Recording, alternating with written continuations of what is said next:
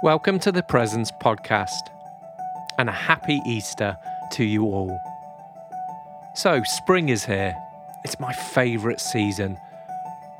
It's the sense of life waking up, bringing with it promise and hope of what is to come, an endless summer of camping holidays. Although, you know, that might not happen this year. Who knows? These are crazy times. What I love about spring, though, I love the freshness in the air as you get up in the morning and you breathe it in.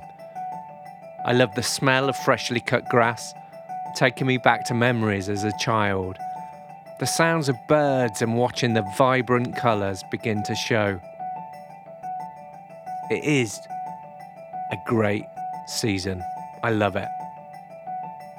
In John chapter 11, Jesus talks about being the truth and the resurrection, that it's in Him we have the promise and hope of what we thought was dead is now alive. As we spend time today focusing on Jesus, let promise and hope permeate into your life, bringing a sense of happiness and joy. We could all do with a bit of that right now, couldn't we? Episode 17 Resurrected. John chapter 11, verses 25 and 26. Jesus said to her, I am the resurrection and the life. The one who believes in me will live, even though they die. And whoever lives by believing in me will never die.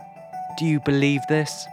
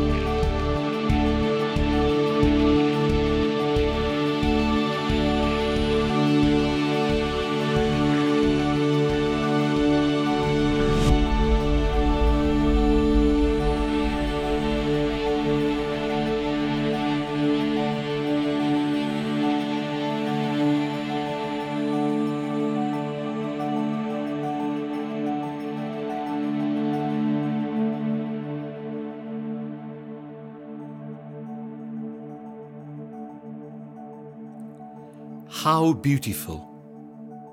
The offer to a kind of life that never ends. An offer that, though the earthbound body withers, brings an exchange for an eternal kind of life.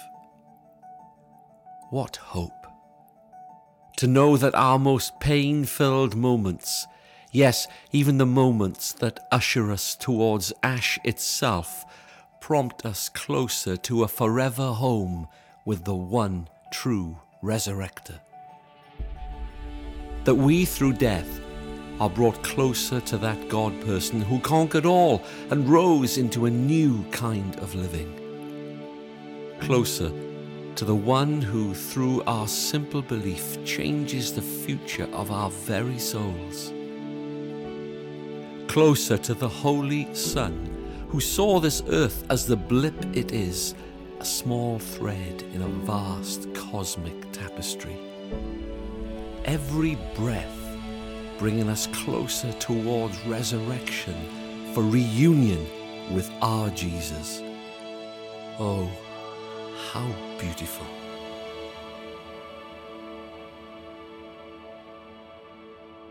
Thanks for listening to this episode. I pray that you've been inspired from what you've heard and that you'll be mindful of God's presence throughout your day. I also pray that you'll find real peace and a deep, deep sense of calm at this moment in time. Don't forget to check out the app for the latest chapter and the website for all the latest updates on the Presence Project. If you're liking what you hear, then please share it.